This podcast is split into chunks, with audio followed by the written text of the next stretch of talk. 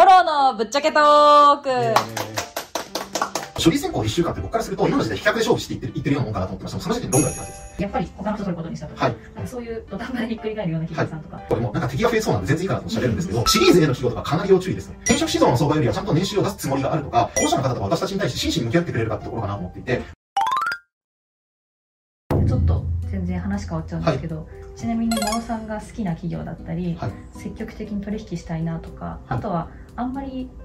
知られてないけどいい企業だったり、はい、ね、なんかその辺ってありますか？ね、はい、まあ一言で言うとあのちゃんとエンジニアの方が入社することで、えっと、メリットになるなというか幸せになりそうなイメージが持てるなって企業だったりあの伸びてる業界とかサービスに、えっと、携われるんですけれどもただただ、えっと、魅力が伝わりづらいというかそういう企業私結構好きですね、まあ、だから例えば最近1個あのお取引させていただいている企業でいうと、まあ、の契約書をですね、えっと、締結するときっていろいろ紙の作業とかがあって大変なんですけど、まあ、これを AI を使っていかに効率化するかっていうあのリーガルテックっていう分野なんですが、まあ、そこでやってる企業とかがあって、まあ、エンジニアの方からすると何やってるのかがイメージがしづらいんですけどでも徹底的に言ってみたら、えっと、会議の内容とかっていうのも、えっと、社内にオープンにしてたりするし、まあ、ドキュメントをしっかり作る文化みたいなところを含めて、まあ、あのやってること自体では非常に面白いんですね。ただ何しろ魅力が伝わりづらいってただただそこだけかなと思ってるので、だから実際話をよく聞いてもらえたら面白い業界とか、えっ、と、サービスなんですけど、ただ、えっ、と、エンジニアにはその魅力が一見すると伝わりづらいとか、あとは、えっ、と、結構地道に、えっ、と、社員のことをちゃんと考えて、いろんな施策を打ってる SES の会社とか、自宅開発の企業っていうのは私は結構応援したいなと本当に思ってますね。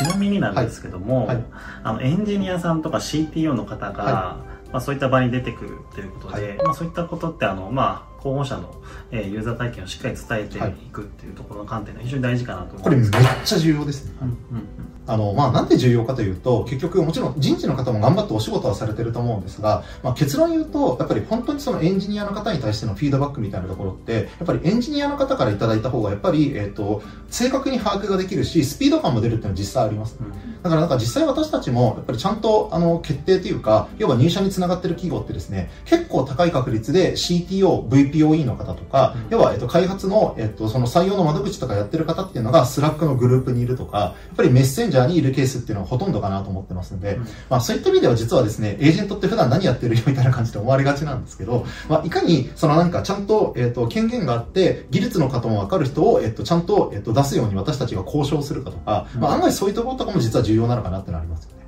はい、実際なんか人事の人だけとやり取りしてる場合と比べて M さんどうですか？いや本当正直違うなと思ってて。いやそうですよ、ね、なんかまあ、例えばその場に、まあ、CT の方とかもいらっしゃれば、うん、まあ、すぐ話が通るようなこととか、はい、まあ、この候補者さん欲しいとか、はい、あのちょっと難しいとか、うん、その微妙なラインのジャッジとか、まあ、人事の方であればなんか結構募集要項の内容は頭に入ってるんですけど、ねうん、多分経験年数はちょっと足りないけど、こういうところは逆にプラスだからこの人ギリギリいけるかもとか、そういう判断って難しいと思ういやそうですよね、はい、そのあたりがあの現場の方がいると私たちもすごいよくわかるし、あのいた方がいいなと思いますね。いや、そうなんです。だからなんかこの結局、皆さんもですね、やっぱりこの普段から、えっと、自分で転職活動するってなった場合とかも、要はエンジニアの現場の方とか、CTO の方とかが、えっと、結構気軽に時間を取って話をしてくれるのかとか、現場の情報をシェアしてくれるかっていうのは非常に重要なポイントかなと思うので、ぜひ皆さんも、なんか企業選びをするときに、なんかそこの部分は意識していただけるといいかなと思いますし、動画の途中ですが、モロのイベントルームを紹介します。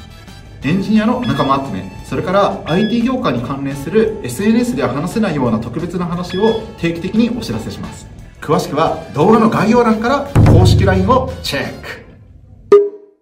まあ、あとはですね、やっぱりその、えっと、自分にとって向いてる企業とかっていうのを自分で、えっと、結構気づくこととかっていうのはやっぱり難しいんですよね。だからなんかちなみに M さん最近、えっと、当初、えっと、そのご本人が言ってた希望とは全然違う希望だったんですけど、はい、結果的にこういう企業に決まりましたとか、なんかそういう覚えてる限りで構わないんですが、例えばもともとこのポジションでやりたいって言ってた人が、こっちのポジションで決まったとか、そういうケースってありましたっけ？そうですね。えっと、今すぐ思いつくのだと、まあ、2パターンあって、はい、1つが、まあ、開発のエンジニアやってて、はい、まあ、スクラムマスターとかやってた人なんですけど、うん、まあ、そっちの道そのまま進もうかって思ってた人に対して、はい、まあ、あの未経験のプロダクトマネージャーですかね、うん、まあ、あのビジネスサイドのもともと法人営業の経験がある方だったので、そういったポジションを提案して、まあ、そこで、あのいい条件で決まったっていう方が、まあ、1つ目と、もう1つがあのコーポレート IT の方、でこの方はあのまあ、社内のあのシステムに関してプロジェクトマネジメントの経験があったんですけど、うん、まあ、本人的にはまあこのままコーポレート IT のマネジメントに行こうかなっていう話があったんですが、うん、まあ、そこをまあ PM の方で逆に伸ばしていって、はい。